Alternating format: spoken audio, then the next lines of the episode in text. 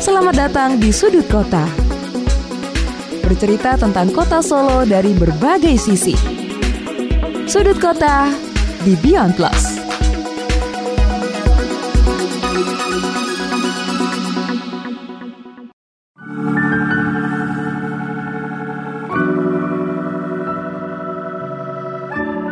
Halo hai, saya Senja Kurnia, tuan rumah dari Sudut Kota.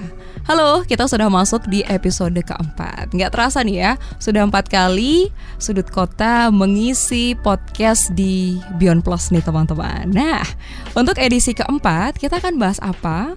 Hari ini tentunya sesuatu yang menarik ya, yang sekarang juga jadi tren gitu di kalangan anak-anak muda di kota Solo atau mungkin nggak cuma anak-anak nih. Karena siapa sih yang nggak suka foto-foto ya untuk mengabadikan momen, untuk jadi konten di sosial media. Kayaknya kurang afdol ya kalau jalan-jalan tanpa foto-foto. Nah, ini yang akan kita bahas nih. Kemarin kan uh, setelah perkenalan sudah membahas seputar uh, biaya hidup yang murah di Solo, kemudian kota Solo yang nyaman. Nah, ini juga nih. Jadi Solo masa kini itu dipenuhi dengan tempat-tempat ciamik untuk foto. Nah, tapi di sini Senja nggak sendirian nih, karena akan bersama dengan Devri Adiatama. Ini adalah seorang fotografer di Solo. Kita akan sapa ya yang menjadi tamu di episode keempat ini. Halo Devri. Hai, halo Senja. Halo, gimana nih kabarnya? Alhamdulillah baik nih. Baik ya. Wah ini terima kasih banyak sudah meluangkan waktu di tengah padatnya schedule memotret ya untuk jadi tamu di sudut kota. Iya, oh, sama-sama. Oke. Nah, ini kan kalau kita bahas seputar uh, fotografi gitu ya.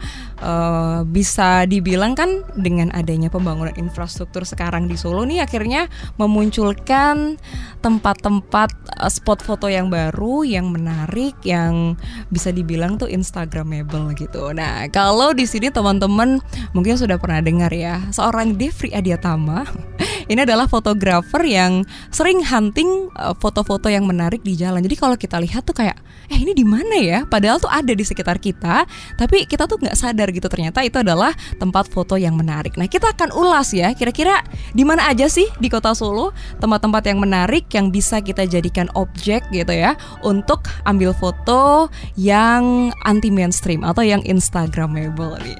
Mungkin kalau dari Devri sendiri nih kalau melihat kan sebenarnya sudah mendalami uh, profesi sebagai fotografer ini kan sudah cukup lama ya. Iya udah. Nah lama. kalau misalnya sekarang kan kegiatannya selain yang utama itu sebagai fotografer wedding. Iya ya. benar. Nah kenapa jadi tertarik dengan foto-foto di jalan atau yang mungkin biasa disebut dengan street photography ya? Iya uh, pertama karena aku sering jalan-jalan ya. Uh -huh. uh, kedua sering explore-explore kota gitu. Uh, Terus ini lagi viral juga karena pembangunan-pembangunan di kota Solo kan lumayan mm -hmm. pesat ya. Antara lain ada di Purwosari itu di skatepark di itu itu kan menjadi tempat spot foto baru lagi buat warga Solo tentunya apalagi anak-anak muda yang ya Instagramable gitu, mm -hmm. bagus seperti kayak di Jepang mungkin. Iya, ada suasana kayak gitunya gitu ya. Iya. Oh.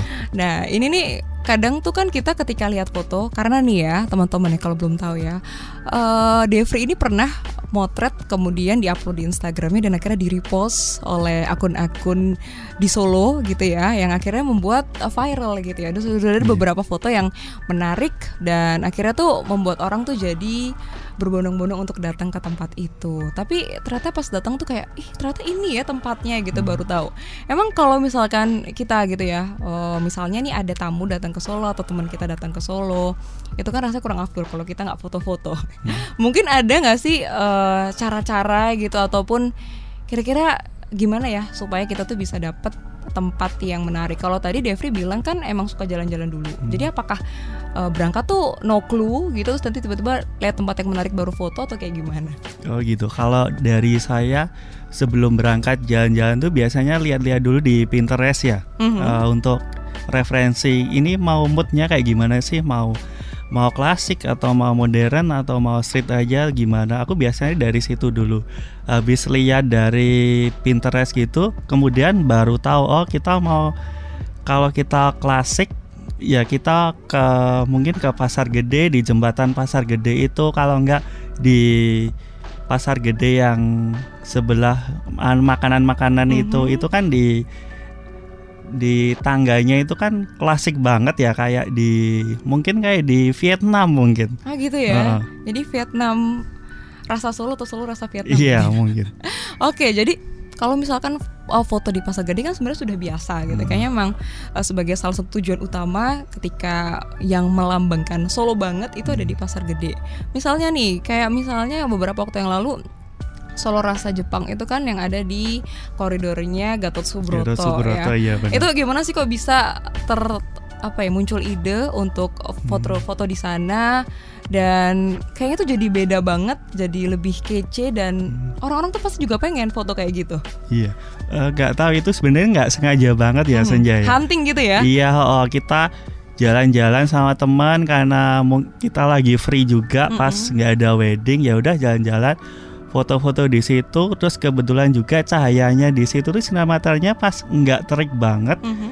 nggak yang redup banget jadi pas aja gitu kita jalan-jalan foto-foto tahu-tahu lihat di LCD kamera loh kok jadinya warnanya enak banget ya gitu terus kita preset ala-ala Jepang gitu pakai preset basicnya film Fuji Pro 400 gitu-gitu mm -hmm.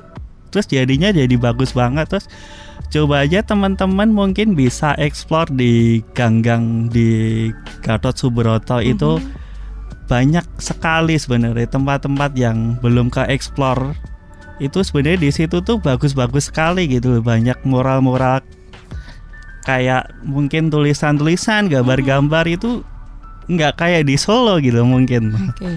jadi uh, berarti ini ya bisa dibilang tuh spontan gitu ya? Iya bener spontan. Jadi kita niatnya cuma jalan-jalan, eh ternyata kok di sini tempatnya bagus ya kalau di foto. Jadi mungkin kita lihat kita lihat aja tuh kayak biasa aja. Tapi setelah masuk frame di kamera itu ternyata itu bagus gitu loh. Mungkin kayak bisa aja kayak di Thailand lah atau di Vietnam mungkin vibesnya kayak gitu. Jadi nggak perlu jalan-jalan jauh ya karena yeah. kita bisa cari spot-spot menarik yang ada di Solo. Hmm.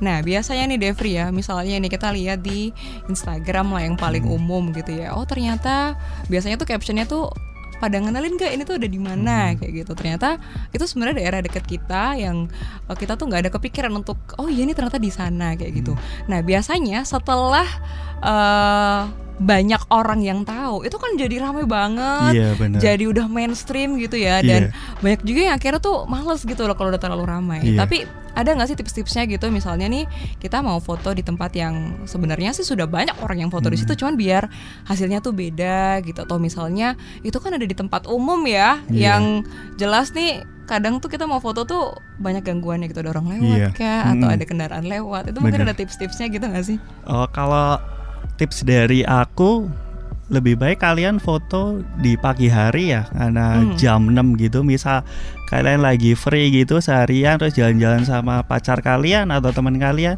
kalau saran saya tuh foto di Gatot Subroto itu jam 6 pagi gitu mungkin -hmm. pas sinar mataharinya bagus-bagusnya kan maksudnya lagi sunrise ya mungkin gitu terus eh uh, di situ kan masih sepi juga kanan kiri mobil motor itu ya, kan. toko iya ya? benar. Jadi mural-muralnya itu kan masih banyak. Kita pilihan fotonya di situ masih banyak banget gitu loh. Terus ya itu sekali lagi coba aja kalian explore gang-gangnya itu aja. Maksudnya ya niatnya jalan-jalan aja lah. Nggak usah mm-hmm. nggak mm -hmm. usah mikir ah nanti capek. Nggak usah gitu. Jadi fun aja kita jalan-jalan foto gitu. Terus untuk yang kedua saran saya kalian pakai lensa fix ya, fix yang bukaannya gede antara 1,4 atau 1,8 itu untuk potret gitu bagus banget sih. Soalnya biasanya kan sekarang trennya kan bokeh gitu, belakangnya blur, blur gitu. Ya. Uh, jadi ya saran saya pakai lensa itu sih 50 mili gitu paling di pasaran berapa sih? Satu setengah jutaan udah dapat itu Nikon atau Canon ya bareng-bareng. Tapi kalau Fujifilm nggak tahu berapa. Ya saran saya pakai itu sih untuk dapat hasil yang lebih bagus Iya, gitu ya. dan benar. jamnya jam 6 berarti kan belum terlalu banyak kendaraan juga Iya, kayak gitu. Nah, ada nggak sih misalnya nih oh tempat A itu memang bagusnya pagi hari. Eh Hmm. tapi kalau tempat B nih bisa siang atau bahkan malam hari gitu. Kalau Devri lihat tuh gimana spot-spot yang ada di Solo? Iya, kalau mungkin kalian pengen foto sore itu aku nyaranin di mungkin di skatepark ya di Purwosari Mhm. itu itu ya kayak nggak di Solo ya mungkin ya vibes-nya. Tapi untuk kalau malam gitu di Purwosari yang sebelah timur ya yang ada Hotel Solo View, Pop Mhm. Hotel itu bagus banget sih. Mungkin backgroundnya kalian foto di situ backgroundnya mungkin bangunan-bangunan tinggi gitu bagus banget sih jadi kayak Solo tuh udah metropolitan banget gitu loh Iya, di benar, situ benar, pas kamu lewat situ Ya, jadi Solo masa kini tuh nggak kalah ya dengan kota-kota lain yang juga punya spot-spot foto menarik. iya Nah, benar ini tadi kan kalau Devri kan melihat atau membahasnya tuh dari sisi fotografer yang pro gitu ya. iya. Padahal banyak tuh orang yang sebenarnya tuh belum bisa motret tapi pengen hasilnya bagus. iya. Kalau kayak gitu tuh gimana sih? Mungkin ada tips buat pemula gitu ya. Misalnya nih, kalau tadi disebutkan tempat-tempatnya tadi kan lebih banyak yang backgroundnya tuh colorful gitu ya, kayak Iya. di Gatot Subroto, terus di skate park itu kan Mm-mm. eh, ada semacam mural yang baru dibuat, jadinya memang Iya. warnanya masih bagus banget. Mungkin ada Heeh. tips misalnya dari mulai waktu ke sana, eh, terus juga dari eh, angle yang diambil Iya. atau mungkin dari pakaiannya nih karena banyak orang tuh yang udah heboh duluan dari pakaiannya gitu Hmm. padahal nanti di sana ternyata backgroundnya tuh lebih ramai jadi kan kurang match ya ada Iya. tips-tipsnya nggak nih? Heeh, ya itu kalau tips saya pertama itu tadi ya kalian lihat referensi dulu di Pinterest kalian mau pengen menghasilkan foto kayak gimana ditiru aja itu dari Pinterest maksudnya kalau pengen mural ya mungkin pakai baju yang enggak warnanya nggak ngejreng juga nanti takutnya antara foreground sama background tabrakan gitu Nah. kan jadi mungkin kalau fotografer bilangnya dangdut gitu warnanya kebanyakan Itu sebenarnya dangdut ya? iya orang bilang tuh biasanya kayak gitu Hmm. kalau saran saya tuh pakai kalian aman itu pakai baju yang warna-warna kayak pastel ya coklat Mhm. hijau gitu-gitu hitam merah marun gitu-gitu warna-warna basic gitu ya iya oh, itu udah paling aman lah kamu mau ke mana aja itu pasti masuk gitu loh warna kayak gitu itu Oke, jadi jangan ramai duluan ya, jangan Iya, kemudian nih ternyata nanti tabrakan sama backgroundnya. iya benar Terus eh, kalau dari angle tuh, misalnya Hmm. nih kalau di eh, pasar gede tuh bagusnya angle-nya dari mana? Hmm. Atau mungkin ada eh, tips-tips khusus gitu kalau misalnya buat yang belum pro tapi pengen dapat foto yang bagus. Hmm, gitu. Kalau angle sih eh balik lagi ya kalian mau ngeksplor eh, objeknya itu objek dalam artian manusia atau emang kepengen vibes vibesnya i- kelihatan lawas atau kuno gitu. Kalau ke kepinginnya lah anu kelihatan vibesnya kuno gitu lebih baik ya agak wet-wetan aja ya wet Mhm. wet itu dalam artian kalian menggunakan lensa lebar atau misal kalian nggak punya kamera handphone sekarang kan rata-rata udah Canggih ada ya. uh, udah ada kameranya wet kan ya situ aja sih lagian biasanya kalau sebelum foto gitu kan kita nanya dulu ke model nih Kak, Mhm. "Ehm, kamu angle-nya kanan atau kiri Biasanya biasanya udah milih gitu. ya. Heeh. Oh, aku kelihatan kurusnya sebelah kiri. Hmm, aku tuh cakemnya di kanan atau di kiri Ah. ya itu sih kalian lebih baik eh, itu aja sih bahasa Jawanya manut sama model itu aja biar hasilnya bagus gitu aja terus kalau misal kalian juga nggak punya kamera pro juga Mhm. maksudnya HP sekarang kan udah ada mode potret ya Mhm. belakangnya kan bisa blur bisa gitu ya udah kalian maksimalin aja mode potret itu sih Oke, Mm-mm. jadi bisa diulak-ulik.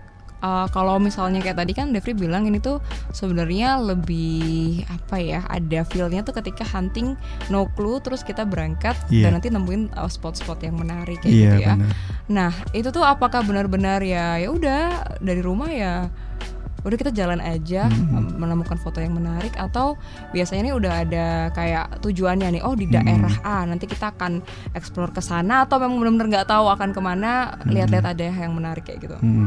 Kalau aku sama teman-teman biasanya dari awal udah nentuin tema dulu ya senja ya mau vintage atau oh, oh, apa mau gitu ya. vintage. Dan kemarin itu aku juga nggak sengaja foto di dalam bis BST ya. Mm-mm. Itu ternyata bagus banget Menarik gitu. juga ya. Oh, udah. Karena itu naik, naik niatnya transportasi gitu Iya, ya. heeh. terus aku coba keluarin kamera, terus modelnya aku suruh berdiri gitu, aku fotoin, udah itu bagus banget gitu loh. Mungkin kayak nggak di Solo gitu. Mungkin bisa kayak di Singapura atau di mana di transportasi umumnya gitu. Tapi udah Solo tuh bagus banget menurutku untuk diekspor. Maksudnya kalian nggak usah berkecil hati ya misalnya Solo Gimana Panggung, ya? oh, tempatnya kecil enggak sebenarnya Solo itu setiap sudutnya itu bagus banget gitu dan Oke. kemarin itu aku dulu waktu sebelum pandemi Mhm. sekitar tahun 2019 ya waktu ada lampion-lampion itu Hmm, nah itu juga jadi apa ya event yang ditunggu-tunggu Iya, biasanya ya untuk hunting ya. Gimana Iya, tuh? aku itu waktu itu eh ini sombong sedikit ya oh ya aku. nggak apa, pamer-pamer sedikit nggak apa, tapi memang ada karyanya Iya. ya. Aku tuh habis beli kamera ceritanya Mhm. itu terus eh, ceritanya mau ngetes kamera aja sih bener. karena rumahku itu daerah pasar Kliwon ke pasar gede itu kan deket banget Mhm. tinggal jalan kaki paling kan cuma satu kilo ya ya udah aku waktu itu sore sekitar jam 3 emang kepengen street fotografi aja jalan-jalan gitu eh nggak sengaja itu ketemu itu loh apa yang kapal yang pakai pura-pura pakai lampion Mhm. itu yang di kali PP ya itu kayak nggak salah yaitu di situ di jembatan itu kalau nggak salah itu namanya jembatan gantung Mhm. kalau orang Solo nyebutnya, Nyebutnya ya. Ya udah itu di situ iseng-iseng foto jebret-jebret ternyata hasilnya bagus gitu ya udah Dan setelah- viral juga ya. iya alhamdulillah Ngomongnya kayak di Venice Italia gitu. iya Mirip oh, oh. jadi itu kayak mungkin bisa kayak Venice atau kayak mungkin di Hong Kong ya maybe Karena lagi ada lampionnya itu tadi. iya kan? oh. Oke, jadi memang berarti ini ya semacam instingnya tuh harus kuat gitu ya kalau jadi Iya. fotografer ya supaya dapat dapat uh, foto yang menarik gitu. Mungkin Hmm. nih uh, Devri bisa sampaikan deh mungkin per poin gitu ya. Kira-kira Hmm. mana aja tempat-tempat tuh yang masih bisa dieksplor untuk Hmm. kita hunting foto di Solo. Iya, kalau banyak orang tahu sebenarnya itu kalau kita kepengen Jawa-Jawaan banget Mhm. itu kan pertama itu kan di Kampung Batik Lawean ya Siap. Senja. Hmm. Eh, yang kedua mungkin di Kauman. Mhm. Di Kauman itu bagus banget, sering banget buat prewedding karena banyak banget tempat-tempat masih bangunan kuno banget. Terus itu sih Gatot Subroto paling. Terus eh, flyover Purwosari di Mhm. sebelah barat sama timurnya itu sama-sama bagus. Bukan di atas flavor ya. Iya, bukan. Jangan di- dong itu menantang maut namanya. Iya, oh nanti ketangkap polisi. Nah.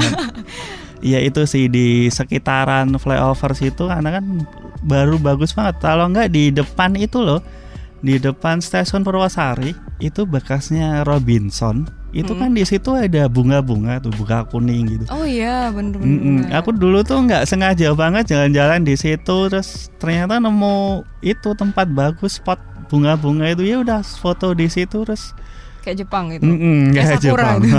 Dikit-dikit Jepang. Oke. Uh, karena ba- basically aku tuh seneng banget ya sama fotografi Jepang ya mulai dari pencahayaannya, warnanya, tone, uh, uh, terus itu.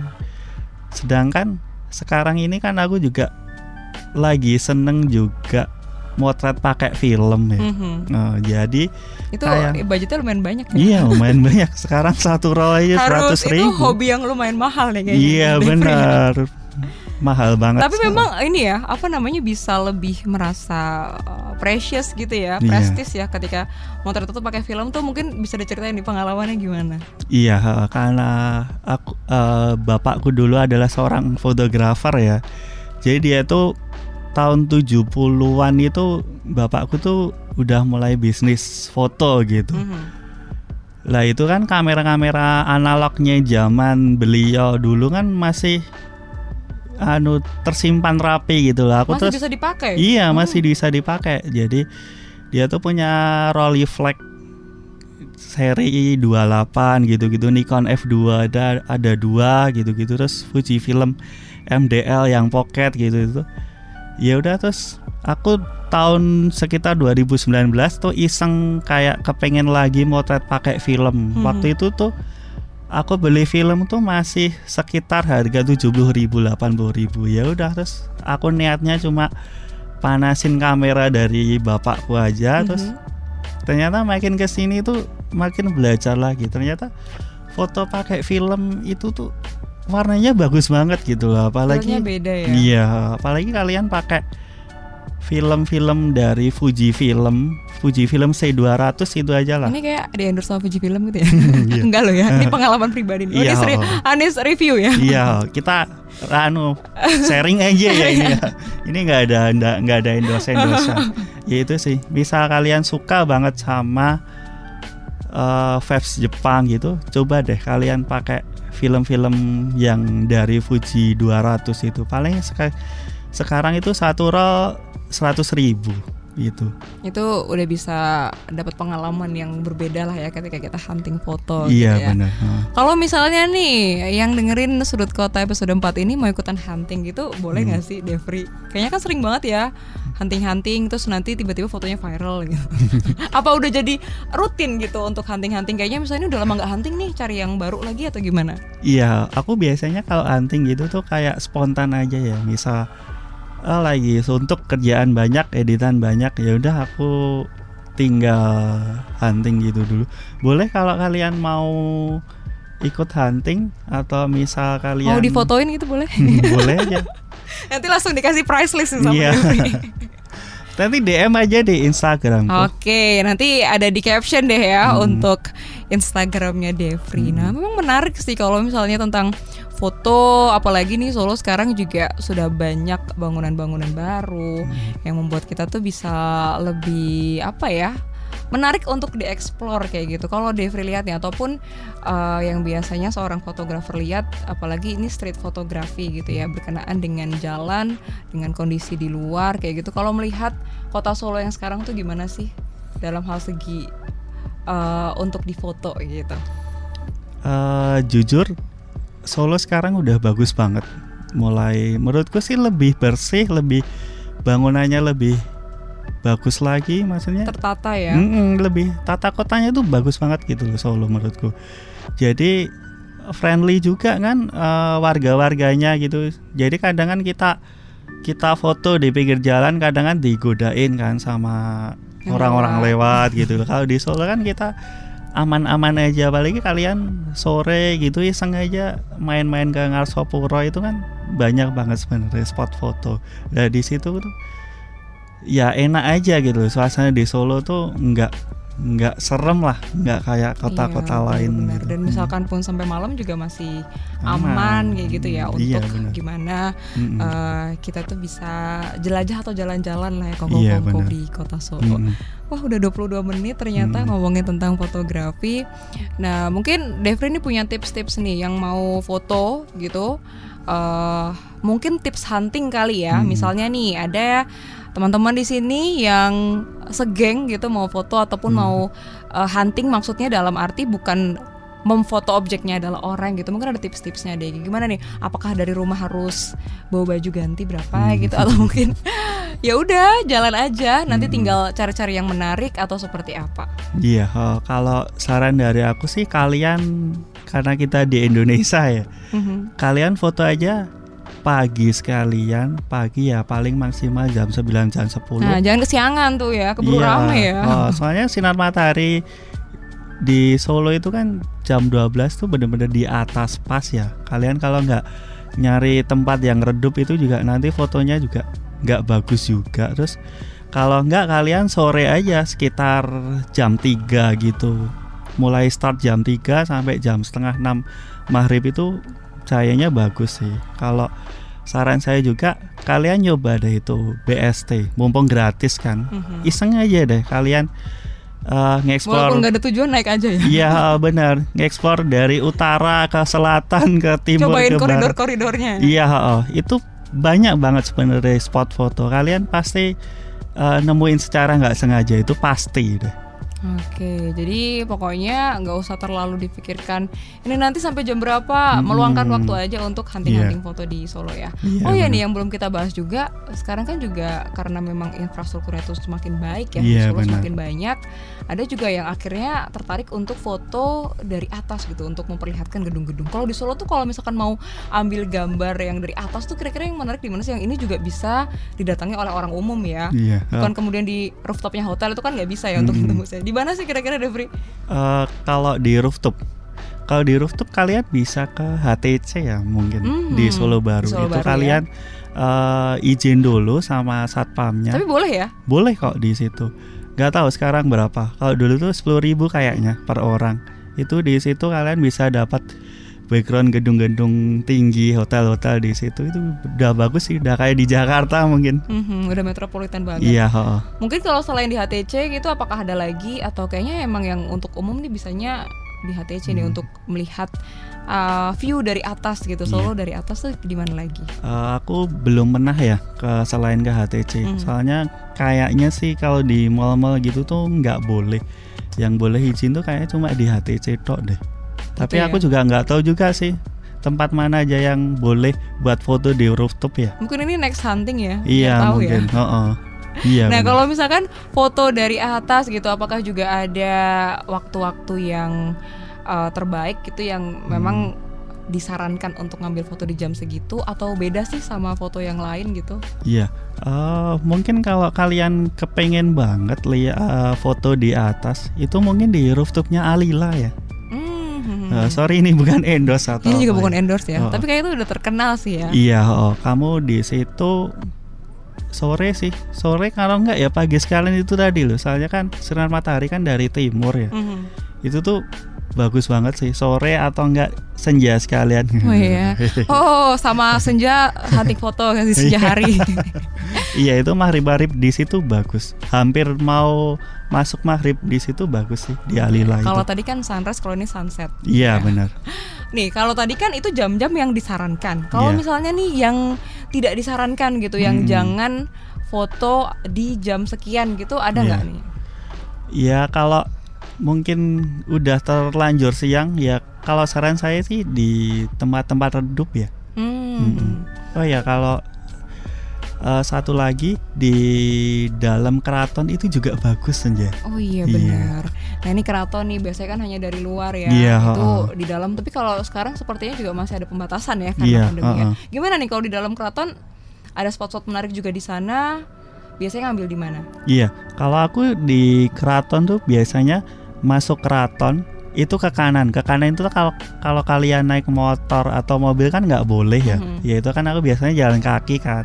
Yaitu masuk keraton ke kanan udah di situ tempatnya bagus-bagus ya. Maksudnya vintage banget gitu loh. Solo zaman dulu banget gitu. Zaman kerajaan banget. ya. Iya, ho. Oke, jadi cukup banyak ya. Pasti yang lagi dengerin baru kayak ngeh gitu. Oh iya ternyata di sana bagus, di sana Hmm, bagus kayak iya. gitu. Baik, terima kasih banyak Devri atas waktunya. Nanti kapan-kapan sharing, kayak kapan-kapan juga aku mau nih kalau misalkan hunting bareng gitu ya Boleh. untuk nemu spot-spot foto yang instagramable nih Iya, teman-teman. Terima oh. kasih banyak Devri. Sama-sama Senja.